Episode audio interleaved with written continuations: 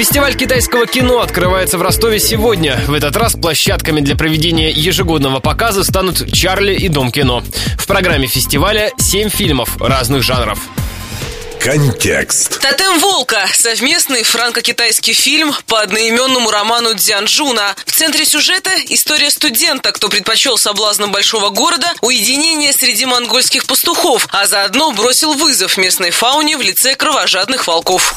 По следу комедийный боевик с Джеки Чаном в главной роли о противостоянии честного полицейского и преступного синдиката. Вместе с Джеки снялся звезда американского телешоу «Чудаки» Джонни Ноксвилл. Офицер Чен, вы обвиняетесь в пособничестве убийству. Что будем делать?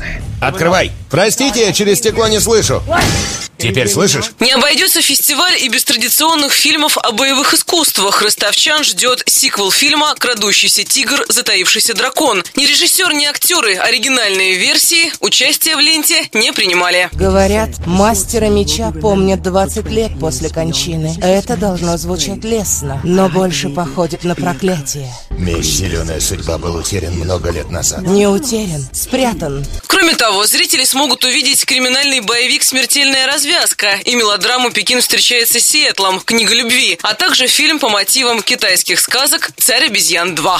Примечательно, что Ростов стал единственным городом России наряду с Москвой, в котором пройдет фестиваль китайского кинематографа. Все фильмы покажут в оригинальной озвучке с русскими субтитрами.